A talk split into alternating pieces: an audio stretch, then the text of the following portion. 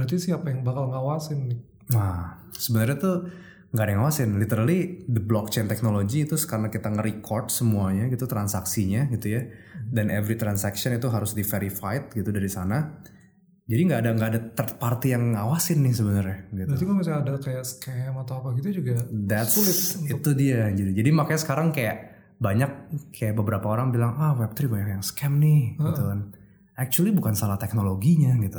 Hmm. Sebenarnya masalahnya adalah kayak did we understand mengenai itu apa enggak? Karena kan sebenarnya gue pernah ngomong waktu itu kemarin juga kayak teknologi itu pada dasarnya kan it's a tool kan. Hmm. Any kind of technology gitu. Hmm. If it is wielded by someone yang memang punya positive mindset atau memang somehow kasarnya pengen positive outcome, Hmm. pasti bakal bikin positive outcome to society sebenarnya kan. Hmm. Tapi if that tool itu dipakai sama yang sebaliknya gitu yang punya mindset yang agak buruk misalnya, maybe itu bakal punya detrimental effect ke society.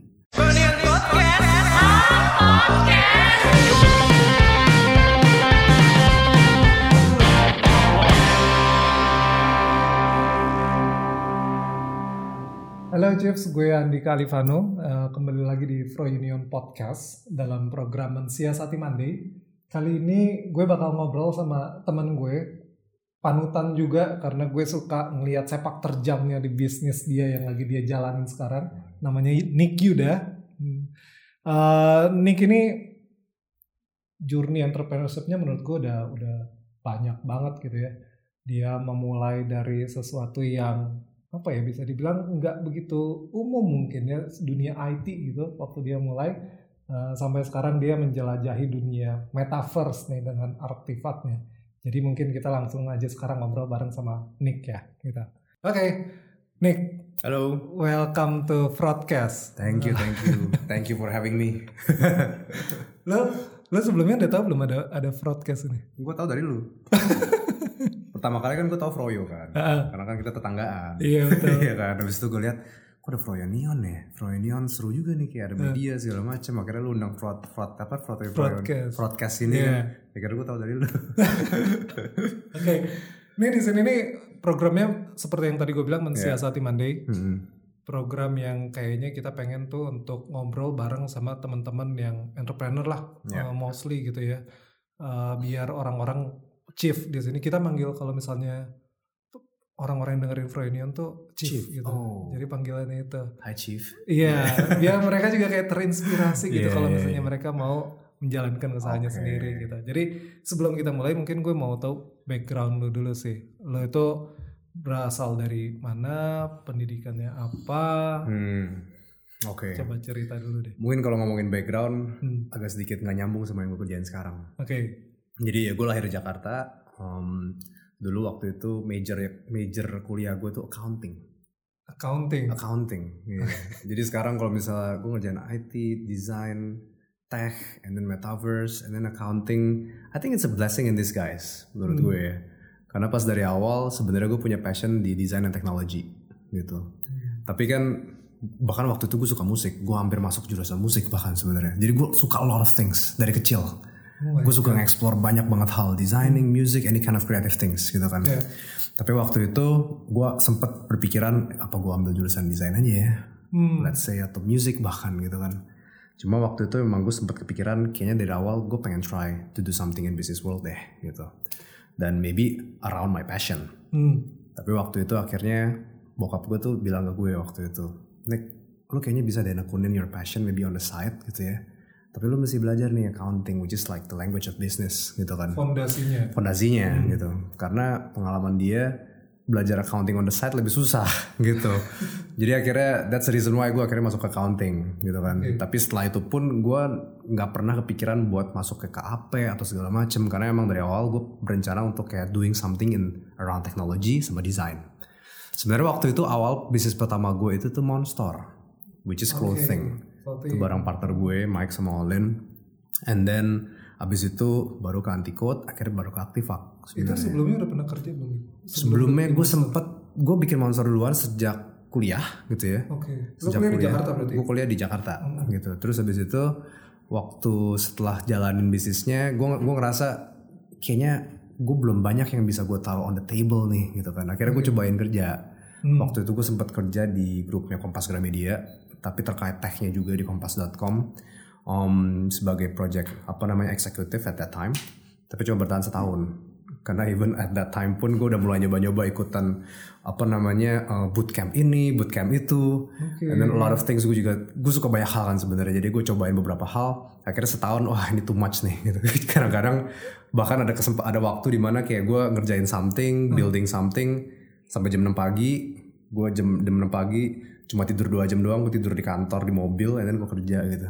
It's not healthy for me gitu kan at that time. Ya akhirnya ya sekarang kerja nanti code, active and everything, it's within my passion gitu. Cuma awalnya kalau tanya background gue, it's very far from there gitu. Cuma paling nggak sekarang ya, hopefully otak kiri sama otak kanan gue bisa jalan at the same time. Apa itu karena lu suka musik ya Nick? Maybe, Jadi ada gitu. musik kan ini soal art, soal Iya, gue suka, eksplorasi gitu kan. Eksplorasi art, gue tuh suka semua itu. Kenapa lu bikin monster? Monster waktu itu sebenarnya bertiga sama teman gue gitu ya. Waktu masih kuliah, kita semua suka hal-hal yang agak mirip lah. Music taste-nya sama, and then type of artnya juga sama gitu kan. And then of course pada saat lu kuliah kan, eh gue pengen spend something susah nih. Iya, iya, iya. And then lu mau wanna make something out of it kan gitu kan. And then ada temen gue si Michael dia basically suka gambar gitu ya dan gambarnya cukup unik at that time. Dia waktu itu sempet kayak nyobain jualan gambar dia for like beberapa puluh ribu doang buat temennya digambarin kaos gitu loh. Satu persatu gitu kan. And then waktu itu temen gue satu lagi all in kita ngumpul bertiga emang kita temenan udah lama juga. Eh dibanding lu gambar satu persatu ke temen lu capek eh. Why don't we make a brand gitu loh. Kita bikin brand kita coba bikin something. Paling gampang apa sih kalau misalnya art? Jadi kaos waktu itu tuh lebih ke arah medium yang paling gampang buat kita. Hmm. Biarpun setelah itu kita sempat bikin monster bar bikin monster yang lain lagi gitu Itu yang kan. Di kebayoran itu kan? itu yang di Kemang waktu Oh, itu Kemang. gitu kan. Um, jadi kayak itu sebagai salah satu medium buat kita untuk nyobain bikin hal yang baru sebagai anak muda. Which is waktu itu plannya pun sampai sekarang pun kayak itu jadi kayak wadah buat orang-orang kayak anyone yang mau ngegambar maybe belum emerging artist atau segala macam dan mereka bisa submit ke kita. And then akhirnya kita produce bareng then kita pameran bareng jadi ada semangat buat creative industry buat do together di sana Ada kebersamaan, Ada ada, kebersamaan di sana juga. publik juga untuk akhirnya menghasilkan karya gitu ya. Betul. Kalau sekarang mungkin beberapa tahu Monster dari kayak acara-acara kayak We The Fest, Jakarta Iya. Warehouse Project, kan we always become the official merchandises kan. Gitu kan. Jadi sekarang itu awal banget yang pertama gue bikin tuh itu sebenarnya. Berarti udah berapa tahun kalau monster? Berapa ya? 13 14 tahun kali ya? 14 tahun lalu. Gila. Even before gue lulus soalnya waktu itu. Itu lama banget loh untuk lama. ukuran bisnis clothing sih lo harusnya udah Iya, jadi kayak lama. semi legend itu tuh kalau di Indo. Iya udah lama sih waktu itu. Ya itu one of the journey lah. Gue belajar banyak banget juga dari sana. Before akhirnya gue masuk ke Antico dan even sekarang aktif gitu. Berarti sekarang setiap foundernya Monster kan dia punya bisnis sendiri-sendiri. Yes, Lu punya bisnis, Olin juga kan punya ada bisnis Bita, lagi gitu. si partner gue atau lagi juga yang punya Itlah kan Iya. dan mereka juga fokus di sana jadi memang Monster emang udah ada timnya sendiri juga intinya masih tetap jalan Jadi udah autopilot things, aja itu udah autopilot gitu dan sekarang kita fokus ke couple things yang lain gitu. Oke. Terus peralihan dari Monster akhirnya lo mau mengeksplorasi bidang IT gitu ya dengan anti code itu ceritanya gimana? Itu kan cukup jauh ya dari Iya, iya, iya. dari mulai yang kita ngegambar nih Iya, sampai kita coding gitu nih. Nah ini sebenarnya interesting nih. Sebenarnya gue gak kepikiran buat di awal kayak, oke gue bikin um, digital experience design nih, development web app or whatever, gue gak kepikiran sebenarnya kan. Tapi sebenarnya awalnya gara-gara waktu itu kita mau bikin e-commerce-nya buat Monster, Oke. web store-nya gitu kan. Karena kita waktu itu ngerasa a presence in online itu somehow is very important. Iya. Dan lu ngelihat sebuah website dengan experience yang bagus, biarpun company lu masih kecil, Hmm. trustnya tuh tetap dapet gitu. Hmm. Imagine kayak oke website lu jelek banget tapi company sebenarnya gede orang pas ngeliat kayak ini legit nggak ya gitu loh. So it's one of our strategy waktu itu untuk bikin kayak oke let's make an online presence deh gitu. Ada validasi, Ya ada brandingnya validasi, juga. branding segala macam karena we're so small at that time kan. And then kita cobalah karena gue nggak bisa coding, basically gue gue bisa ngedesain gitu ya. I like the designing kayak digital experience and everything. Um, dulu even waktu itu namanya bukan UX, kalau sekarang kan UX UI ya kan. Udah ada keren lah nama termsnya. Dulu nggak ada tuh terms gitu-gituan. Um, tapi gue suka ngedesainnya. Akhirnya kita coba hire lah freelancer gitu lah. Dan kita hire freelance itu waktu itu gue sempet juga masih kayak part time karena gue juga kerja di apa namanya grupnya Kompas at that time. Itu freelancer developer atau Freelance developer. developer? Freelance developer. Dan gue yang bantu designing and everything. And then setelah itu kita cobalah bikin jalan dulu kan kita ya buat buat anak kuliah berapapun yang dikeluarin kan tetap mahal berasanya. betul, Iya kan? betul. Akhirnya waktu itu kita cobain tapi karena dia juga sibuk juga jadi nggak nggak pernah on time ngasih deliverynya. And then kalau misalnya mau gue kejarin tuh gue harus temenin. Even at that time gue beberapa kali tuh the, the only way buat gue dapetin resultsnya adalah gue temenin di Sarinah gitu sampai jam 6 pagi gitu misalnya. Habis baru dapat hasilnya oke deh. At that time makanya gue bilang tadi jam 6 gue beres dari situ gue ke kantor tidur di mobil sebentar gue lanjut kerja at that time. Akhirnya berapa lama kita gue lakuin kayak gitu terus. For some reason akhirnya this person gone. Oke. Imagine Gone, kayak bener-bener gone nih. gone gitu. Gue udah gue nggak bisa segala macam di kontak nggak bisa segala macam. So singkat kata nyerah lah gitu loh. Um, Tapi lu udah bayar? Udah bayar, DP-nya udah bayar gitu. Um, jadi at that time maksud gue ya it's not only money kali ya. Kan kayak time lu, Iya betul. effort spent yang udah lo lakuin selama ini ya lu kesel banget lah sebenarnya gitu kan. Dan habis itu ada satu partner gue waktu itu juga di um, di apa namanya Monster at that time, uh, namanya Gary. Kita bilang gue bilang kayak kita bikin sendiri yuk gitu. Waktu itu kan, gitu iseng-iseng aja gitu. Gue ngedesainin lu coba coding ya lu belajar kan lu bisa. Dia actually very smart juga Iya. on that. Akhirnya kita bisa bikin jadi my first my first trial in web industry itu lo bikin e-commerce site buat Gila. Monster. Jadi semua the sistemnya and everything gue ngulik segala macem. Akhirnya bisa kejadian juga. And then at that time, akhirnya teman-teman gue ngeliat dong, eh lo bisa bikin ginian juga. Akhirnya teman gue cobain dari something yang small lah, kayak maybe online shop kecil atau segala macem. Tapi emang dari dulu buat gue yang paling penting tuh experience. Jadi gue nggak mau bikin something ya, oh it works, tapi jelek gitu misalnya. Karena gue agak gatel tuh di bagian sana sebenarnya, kayak all the margins, paddings buat gue tuh produk bagus sama apa namanya good sama great tuh beda tuh jauh sebenarnya. Biarpun katanya ini oke kok jalan tapi kayak margin padding nggak sesuai segala macam, it's good but it's not great gitu.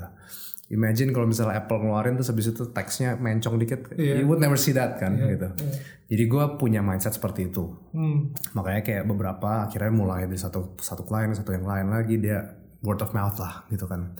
Tapi akhirnya along the way um, apa namanya gue akhirnya masuk ke dunia UI UX. Kalau dulu kan sebenarnya belum masuk ke sana. Cobain bikin website aja. Akhirnya masuk ke dunia UI UX. Um, akhirnya going into one client to another dari bank mandiri, ada bank yang lain, and then word of mouth dari yang sekarang dulu akhirnya sendirian, sekarang akhirnya ada 80 orang lebih di Anticode right now gitu ya. Technically just because of that sih. Jadi I have to say thank you sih for that experience sebenarnya. Kalau nggak ada si Kalau nggak freelancer ada- itu sih nggak ada anti Kalau misalnya beres kerjaannya bagus, kayak gue nggak akan ada Anticode sih sekarang. itu berapa tahun sampai akhirnya lo dari mulai yang ngerjain kecil-kecil kata lo tadi si online shop dan segala macamnya sampai akhirnya lo dapetin big client kayak Bank Mandiri gitu. Jadi sebenarnya pada saat waktu gue bikin Anticode pertama, gue nggak langsung yang kayak oke kita full time ngantor ya gitu kita nggak. Hmm. Agak semi freelance juga waktu itu. Tapi Karena ini bootstrap kan? bootstrapping, bootstrapping. Dan dari awal kayak even dari tahun 2011 kita coba-cobain bikinin. Hmm. PT-nya sebenarnya gue bikin tuh di 2012 sebenarnya. Tapi bukan berarti 2012 tuh kayak duduk ayo semua benar-benar satu kantor nggak juga. Gue masih ngerjain something else. Ada Monster and then some other business yang gue dulu pursue juga gitu loh.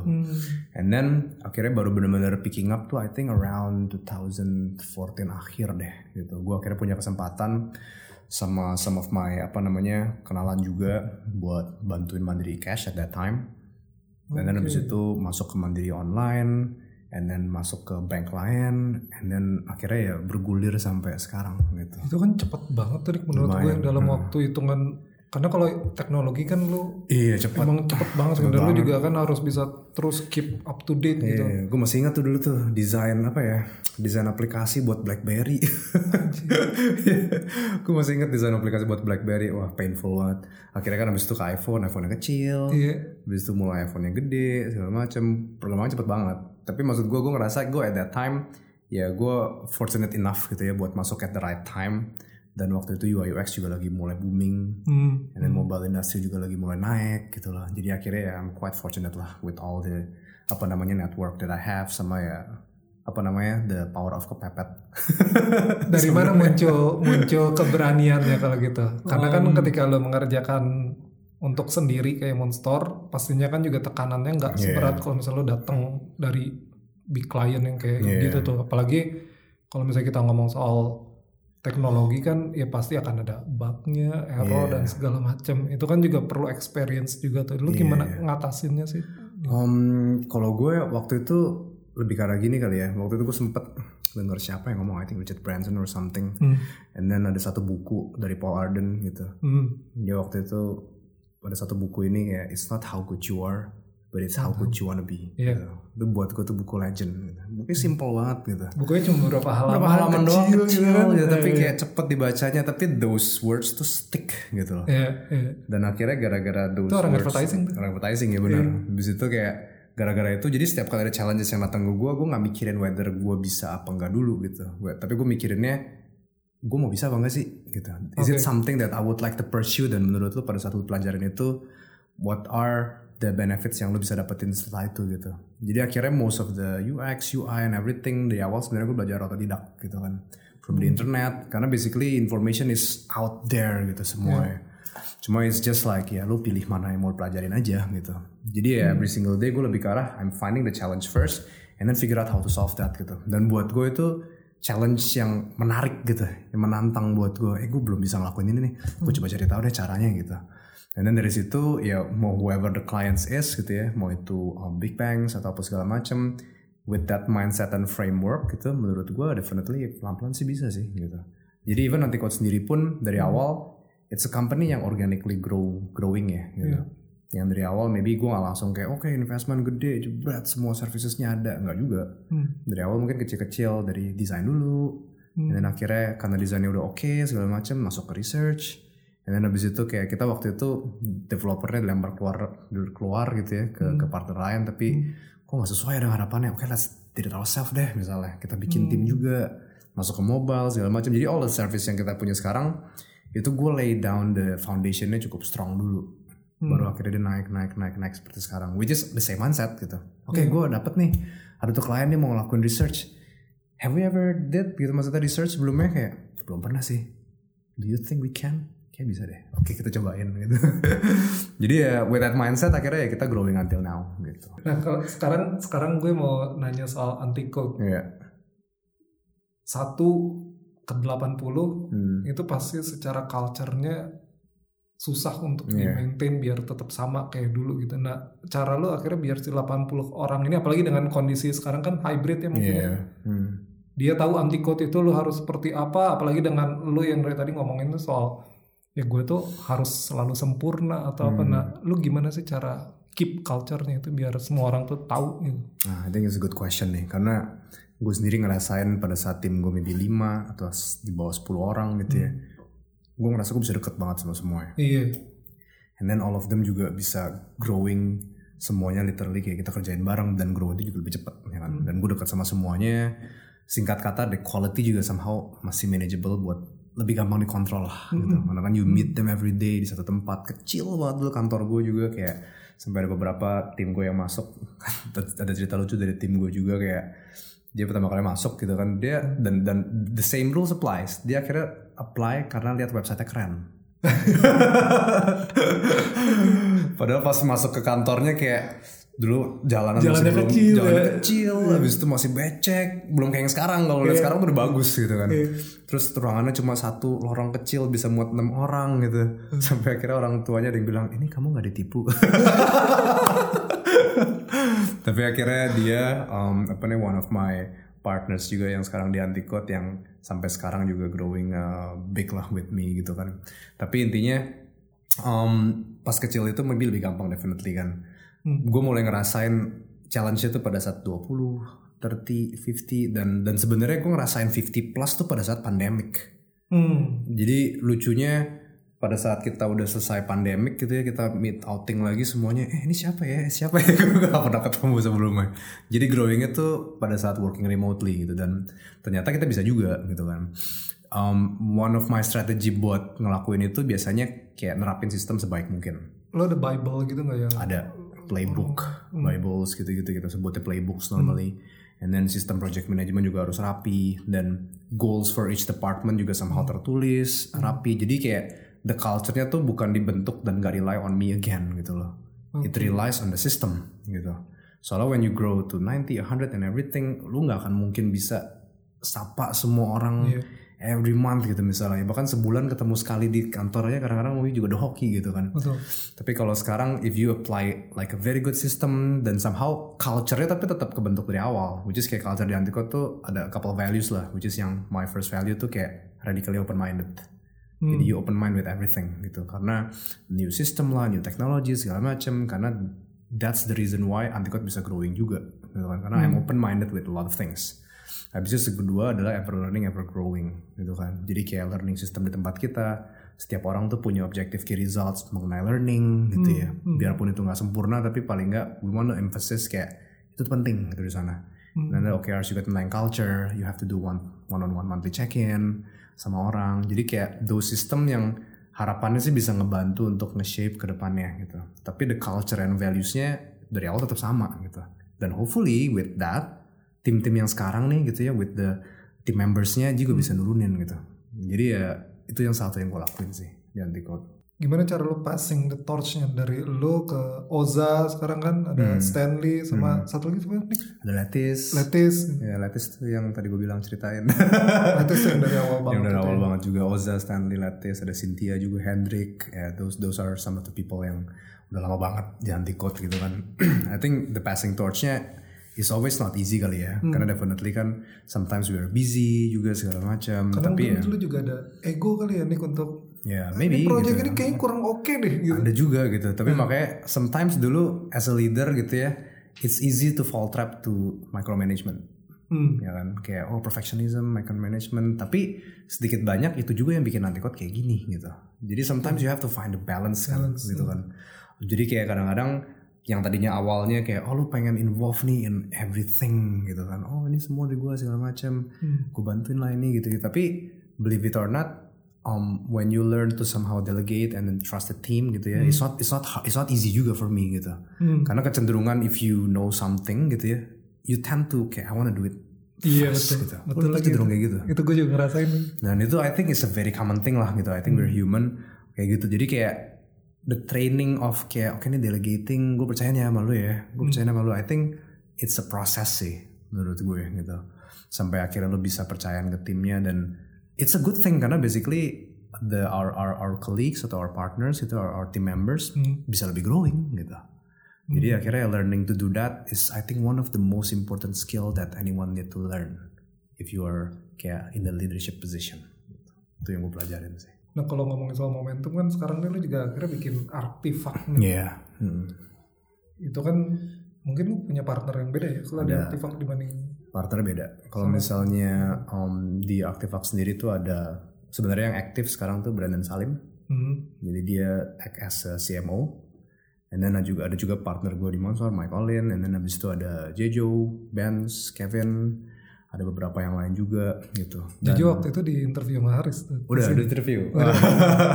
Iya ada dia juga. Jadi ya sebenarnya sih ceritanya agak nggak sengaja juga ya, um, karena sekitar tahun lalu we tried to apa namanya explore a bit about NFT. Hmm. Masuknya tuh dari sana sebenarnya. Biarpun Web3 kan luas ya sebenarnya. Cuma kan last year at the end of last year tuh NFT sendiri lagi booming lah gitu.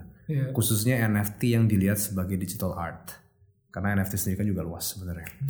And then waktu itu kita ketemu nggak sengaja, singkat katanya tuh kayak, oh, oh lu bisa bikin ini, oh ternyata gue bisa bikin ini, gue bisa bikin ini. Jadi semua tuh udah punya apa ya, um, Kayak perannya masing-masing perannya masing-masing gitu. mewujudkan itu ya. dan equipment masing-masing kan kayak Jojo ada USS, ada Brandon juga yang very good at communities gitu kan. And then the others yang lain juga. Akhirnya kita decide kayak, eh why don't we make something ya gitu. Hmm. And then akhirnya muncullah satu project gitu ya tahun lalu kita starting project NFT dari sana. And then dari situlah akhirnya kayak oh ternyata we can do something in this space dan making impacts nih gitu. Oke. Tapi akhirnya that project udah jadi company on its own, itu jalan fully. Gue juga udah nggak aktif di sana. Akhirnya kita try to create something else kayak Karafuru mungkin sempat Oh project yang tadi itu bukan Carrefour. Bukan, bukan Karafuru. Um, terus ada uh, Mind Blow On, ada di others yang lain juga. Dan akhirnya kita ngerasa this company um, mungkin lebih karena jadi holding company gitu untuk Web3 gitu kan. Dan kita maybe juga try to create our own product, tapi anything about Web3 gitu. It's not an agency like Anticode gitu ya, yang maybe base-nya tadinya awalnya agency, although we can create our own products. Tapi kalau Web3 yang si Artifact ini lebih karena investment, and then of course kayak trying to create our own juga. Intinya trying to bring kayak bridging the Web 2 and Web 3 itu tuh di Artifact ini. That's the visionnya ke arah Nah sana. itu itu gue juga baru mau nanya tuh karena kan kalau misalnya gue buka websitenya Artifact kan selalu Hmm. bridging Web 3, Web 2 to create experience of the future ya. Betul, betul. Maksudnya experience of the future itu apa sih? Nah, kayak gini. Jadi sebenarnya kalau misalnya orang nanya Web 3 sekarang nih gitu. Atau Web 3 itu apa dulu gitu? Iya Web 3 dulu apa dulu ya sebenarnya gitu kan. Kalau misalnya dulu um, kalau misalnya dari web web 2 gitu ya, web 2 sendiri kan oh everything tuh dikontrol sama apa namanya entity entity lah. Lu mau jualan let's say barang let's say di eBay gitu ya. Lu sebenarnya kan nggak jualan dari si orang ke orang yang langsung. Lu kan ada perantara tengahnya kan. Ada middleman-nya. si eBay-nya let's say. The same thing goes with any other thing lah sebenarnya. The concept of Web3 sebenarnya paling penting itu decentralization ya gitu. Owning a piece of internet sebenarnya. Karena kalau misalnya decentralization asumsinya kayak oke lu bener-bener nih uh, with the blockchain technology gitu ya. And then lu bisa bener-bener peer to peer sama orang tersebut tanpa middleman. That's the goalnya sebenarnya. Biarpun sekarang juga nggak semuanya pure di Web3 ya. Karena of course kan ada beberapa companies like Meta, Iya. Facebook trying to create their own metaverse misalnya biarpun dia connect ke blockchain tapi it's not really decentralized gitu ya tapi ya it needs that sih sebenarnya gitu kan um, kalau misalnya benar-benar kita ngomongin pure web 3 everyone has to have their own like MetaMask wallet misalnya contoh barrier of entry itu cukup tinggi sebenarnya Berarti adopsinya juga masih lama dong harus. masih lama gitu kayak misalnya sekarang barrier of entry buat orang beli NFT deh atau ngapain gimana sih oh lo mesti beli kripto dulu and then lo mesti ngerti blockchain lo mesti ngerti smart contract connect walletnya walletnya nanti masukin blockchain ke sana lo beli di sini banyak banget kayak inherently itu lebih kompleks dibandingkan web 2 sebenarnya Oke. tapi pada saat kayak gue ngomong di Artifact sendiri kayak trying to bridge between those two gitu ya. Maybe yang pertama adalah gimana caranya nih to figure out dari someone yang maybe orang awam tuh bisa giving a taste of Web3 misalnya. Hmm. An example for example yang paling kecilnya kayak misalnya kemarin kita launching Karafuru. Hmm. Way before um, untuk beli NFT kita sebutnya minting gitu ya. Itu mungkin kayak experience-nya nggak enak, jelek. Abis itu maybe juga sometimes it's ada banyak scamnya juga misalnya yang kita lakuin di Activac, which is dengan bantuan Etiquette waktu itu kayak gimana cara bikin experience ini tuh lebih menyenangkan ya? Supaya orang tuh was masuk nyobain oh so this is the power of Web3 nih misalnya. Oh ternyata tuh kayak gini experience-nya. That's just one simple thing. Tapi maybe kita juga trying to create something else juga yang trying to onboard more users yang baru gitu dengan nge-create experience yang lebih enak lah atau maybe di tweak a bit misalnya contoh. Ya itu sih yang kita lakuin. Terus kayak kan kita juga punya companies-companies partner-partners kita gitu ya kayak dari USS Network, ada juga beberapa partner yang lain kan all of those companies kan juga udah bergerak cukup lama lah in web 2 lah gitu real world kan.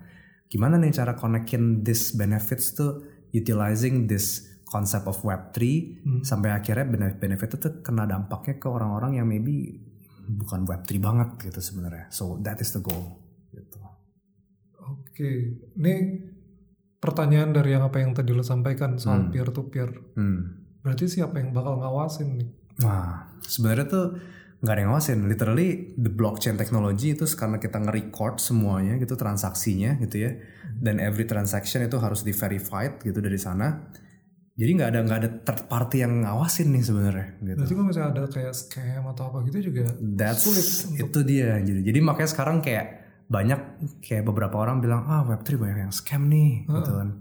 Actually bukan salah teknologinya gitu. Hmm. Sebenarnya masalahnya adalah kayak did we understand mengenai itu apa enggak? Karena kan sebenarnya gue pernah ngomong waktu itu kemarin juga kayak teknologi itu pada dasarnya kan it's a tool kan. Hmm. Any kind of technology gitu. Hmm. If it is wielded by someone yang memang punya positive mindset atau memang somehow kasarnya pengen positive outcome, Hmm. pasti bakal bikin positive outcome to society sebenarnya kan.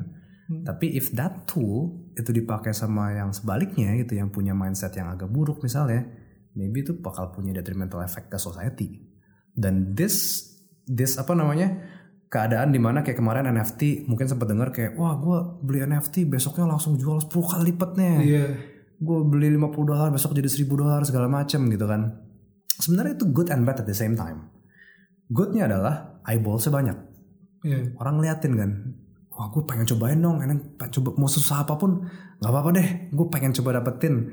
Jadi the effect of instant riches-nya tuh kayak gitu gitu sebenarnya. Karena ada wealth creation effect-nya kan. Tapi jeleknya adalah beberapa orang yang kalau misalnya datang ke sana karena itu normally dia bakal skip the hard part. Gue nggak perlu gue gue nggak pengen tahu deh yang ribet-ribet. Gue nggak perlu tahu mana security segala macam. Udahlah yang penting gue bisa beli. yang penting habis itu gue flip gue dapet duit. Sebenarnya gitu nah that moment itu akhirnya dipakai sama orang-orang yang nggak bertanggung jawab. Scammers and everything. Karena beda nih kalau misalnya kita transaksi lewat BCA BCA atau itu scammer maybe BCA can do something about it kan? Tapi kalau sekarang kan you're on your own. You have your wallet di decentralized kayak blockchain gitu ya. Kalau lu kirim ke someone yang emang scammer gitu misalnya nobody can help you gitu. Jadi the problem sebenarnya bukan masalah teknologinya tapi ya it's about us yang pengguna-penggunanya yang kebetulan maybe at that time juga dimanfaatin momennya sama pihak yang nggak bertanggung jawab gitu.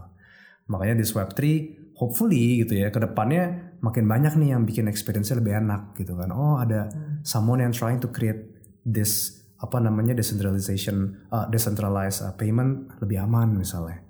Dari sisi UX-nya deh misalnya oh are you you're gonna send um, this money to here are you sure? Misalnya kayak gitu. Karena teknologi semua masih berkembang.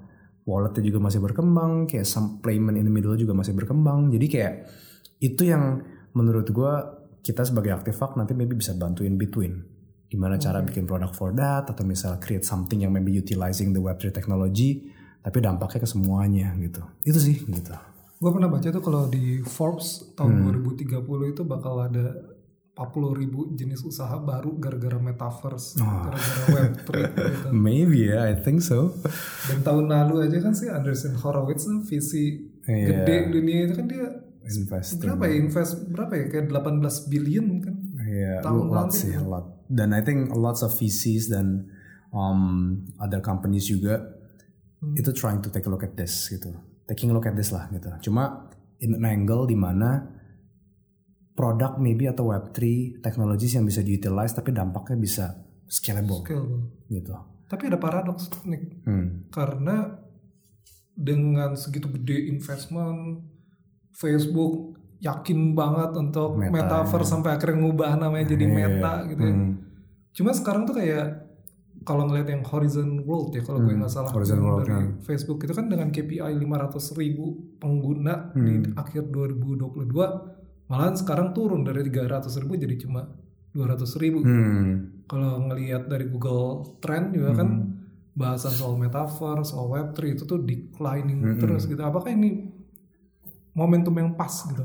Sebenarnya sih gini ya, um, mungkin ada banyak banget faktor yang sekarang maybe bisa nyebabin itu juga. Hmm. Kan ya ekonomi as you know, Iya. inflation gila-gilaan, ngefek ke capital market, ngefek ke semuanya gitu kan. Dan of course yang sebelumnya NFT kayak wah peakingnya bisa 170 million, 170 juta dollar per day. Now around 9 million something gitu kan also declining kan sebenarnya. Parah banget ya turunnya. Tapi sebenarnya bukan masalah potensinya nggak ada sebenarnya Hmm. gitu. Kebetulan memang liquidity-nya di sana memang lagi nggak ada aja karena people are scared Iya. gitu kan. Gue aduh gue nggak berani nih mending gue keep lah duitnya segala macam. Hmm. And then of course kayak itu efeknya domino tuh gitu. Kan Hmm. basically NFT misalnya affecting uh, efek dari crypto. Crypto of course efek dari capital market misalnya contoh. Dan itu akan domino efeknya kan gitu. Tapi bukan berarti Web3 teknologinya actually nggak potensial sebenarnya. Hmm. Tapi sometimes kayak that moment juga ngefek lah sebenarnya. Dan I think justru dengan kayak begini nih gitu ya. I think buat gue pribadi it's a good time. Karena dulu pas tadi gue bilang ada instant reach effect and then habis itu ada wealth creation effect kayak langsung semua berbondong-bondong masuk segala macem. Hmm. Seakan-akan tuh lu nggak dikasih waktu buat mature teknologinya. Oke. Ya udah yang penting gue dapetin apa yang gue mau jebret masih jelek segala macem. Everyone is trying to make money out of there. Makanya banyak banget project-project yang oh keluar pum habis itu hilang gitu. Everyone trying to make money out of that situation lah sebenarnya. Tapi sekarang dengan agak slowing down nih a bit gitu ya. Hmm. Menurut gue nih bakal kasih waktu buat teknologi itu buat lebih mature. Maybe ada someone bikin produk A, bikin paymentnya lebih enak, bikin produk B, bikin jadi lebih enak lagi. Yang maybe out of this nanti pelan-pelan bakal lebih sustainable growth-nya. Karena kalau dulu kan jebret tinggi banget habis itu dar Akhirnya jatuh kan. Nanti naik lagi. Iya kan. Jadi kalau sekarang menurut gue I'm still very bullish on this karena menurut gue impactnya tuh bakal gede tapi it's gonna take some time. Kayak misalnya sekarang kita ngomong web 3 ke web 2, maybe nggak langsung web 3, maybe web 2.5 dulu maybe. Oke. Perhaps gitu. Lompatannya itu nggak langsung. mungkin nggak kayak gitu. Mungkin nggak langsung totally decentralized, nggak ada maybe ada someone in the middle first gitu. Kayak sekarang tuh biasanya kayak Apple, oke gue bisa membuat NFT, oh itu tapi kan nggak decentralized segala macam. Tapi gue punya pandangan di mana kayak itu justru bagus for the industry. Karena orang jadi mulai masuk yang tadinya kayak bener-bener nggak ngerti sama sekali apa sih Web3 scam lah segala macam. Orang akhirnya mulai masuk. Nanti pelan-pelan maybe we could reach a society di mana kayak oh it's full Web3 misalnya in the future gitu kan. So it's giving time. Future itu berapa lama? Waduh, future I think gue nggak bisa tebak sih ya. Tapi um, even sekarang tuh kita bayangannya kayak gini deh. Kita ngomongin all those metaverse, web3 and everything, khususnya maybe metaverse ya, karena sekarang tuh like a hot terms kan. Itu tuh kayak kita di tahun 80-an tapi ngomongin kata internet. Itu exactly kayak gitu, gitu. Kita nggak tahu exactly berapa tahun lagi segala macam, tapi pada saat itu efeknya udah mulai dirasain secara mass. Ah, ini nih ternyata si metaverse misalnya contoh. Orang kalau misalnya ngomongin metaverse, pasti bayangannya kayak oh sitting in the couch with the VR headset, kayak Ready Player One. Iya kayak di Player One gitu. Gue bisa mak, gue bisa kayak main kerja di situ atau di sana semua gitu kan. Tapi gue waktu itu pernah baca dan gue pelajari mengenai metaverse ya kayak. I think the word metaverse itself waktu itu tuh I think di coin sama gue lupa nama authornya siapa itu from science fiction book sebenarnya Oke. dan metaverse itu adalah kayak apa namanya um, virtual world yang exist in parallel with our reality sebenarnya. Hmm. Jadi sebenarnya kalau gue ngelihatnya it doesn't have to be in the VR headset and everything sebenarnya gitu kan. As long kayak ke depannya maybe kita akan memuruk ke arah sana gitu. Tapi sekarang pun kan bisa diakses lewat PC, bisa diakses lewat mana gitu. Tapi Oh, paling gitu enggak bisa juga gitu. Jadi kayak um, it doesn't have to be like that. Jadi kayak VR apa segala macem mungkin orang nganggapnya kayak it's like Ready Player One gitu kan. Hmm. Tapi buatku pribadi kayaknya metaverse tuh like a leap of technology ke depannya nih. Yang maybe tadinya kita cuma sharing information with that, tapi sekarang kita nanti bisa lebih 3D, bisa ada identity di sana, dan hopefully bagusnya kalau itu also ada bisa utilizing decentralized um, blockchain technology, di mana you own a piece of your digital thing. Karena kalau misalnya let's say lu main let's say Fortnite deh gitu, Iya. lu punya apa pun di sana kan sebenarnya yang punya yang punya Fortnite. Iya. lu nggak really own it kan sebenarnya Bukan decentralized. bukan gitu ya. decentralized gitu. Tapi kalau misalnya nanti um, lu connect dengan blockchain, that kind of metaverse yang bayangannya ya, you own your thing gitu. Karena your thing lives in the blockchain. Metaverse is just a way for you to like visually um, apa namanya represents those thing gitu kan. Dan lu bisa live di sana, lu bisa main di sana segala macam. I think it's still quite far ya menurut gue ya. Tapi even sampai sekarang pun kan semua companies berlomba-lomba untuk defining what metaverse is. Iya. Yuga Labs is trying to do that, Meta is trying to do that, Roblox is ya beberapa pemain juga udah lama gitu kan. Jadi nobody really knows nih sebenarnya metaverse tuh bakal kayak gimana sih impactnya gitu. Is it gonna be like hit or flop? Nggak tahu gitu misalnya gitu kan. Iya sih, meskipun percikannya udah kelihatan ya. Bahkan kelihatan. untuk brand-brand yang di luar dari IT aja kayak Nike dia udah invest ke Hmm. Yeah, perusahaan invest yang bikin merch merch Iya. gitu kan, digital gitu kan terus Warner kerjasama dengan Sandbox gitu Betul, ya. yang si Scott waktu itu bikin konser metaverse itu juga ada Itu Travis Scott keren sih itu waktu itu kayak.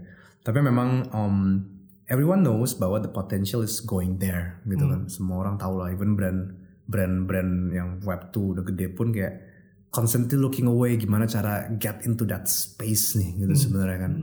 Cuma no one really knows kayak how it's gonna look like exactly sebenarnya. Dan with all those brands coming in into the space, harapan gue sih bisa ningkatin adoption rate-nya nggak harus kayak langsung boom kayak gitu deh. Karena I believe whatever naik terlalu cepat turun dia juga cepat. Cepat juga iya. jadi hopefully it's gonna be like a sustainable growth interestnya. Dan maybe harapannya buat gue pribadi yang bagus adalah you feel the effect you feel the da- dampaknya kayak gimana tapi does it- you- you- orang tuh nggak nyadar kalau "Oh, ini ternyata web 3 baru deh itu baru adoption rate tinggi kalau sekarang kan for you to taste web 3 kayak lu mesti bikin A, B, C, D, lu pelajarin A, B, barrier terlalu tinggi gitu. Iya.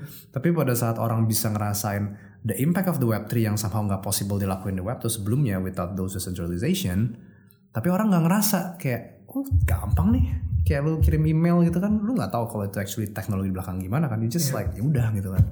So I believe hopefully itu bisa jadi kayak katalis lah buat nanti pelan-pelan orang adopt ke sana. Oke, Nih, thank you very much. Yeah. Kayaknya sudah cukup banyak yang diobrolin dan Wah, semoga seru. pada ngerti apa yang diobrolin. Karena kalau kita ngomongin future ya pasti lu harus kayak menebak, mem- memilah sendiri, Iya. memahami sendiri gitu karena ya lu harus banyak eksplorasi juga kan. Jadi semoga apa yang udah kita obrolin sekarang ini juga bisa ngebantu orang-orang untuk bisa ngeliat future-nya. Hmm. Siapa tahu yang dibilang Forbes itu 40 ribu pekerjaan metaverse di 2030 tuh benar kejadian gitu. Amin. Thank you, Nick. future lah. Iya. Thank you very much. Oke, thank you, thank you, thank you banget for having me. Thank you. Oke.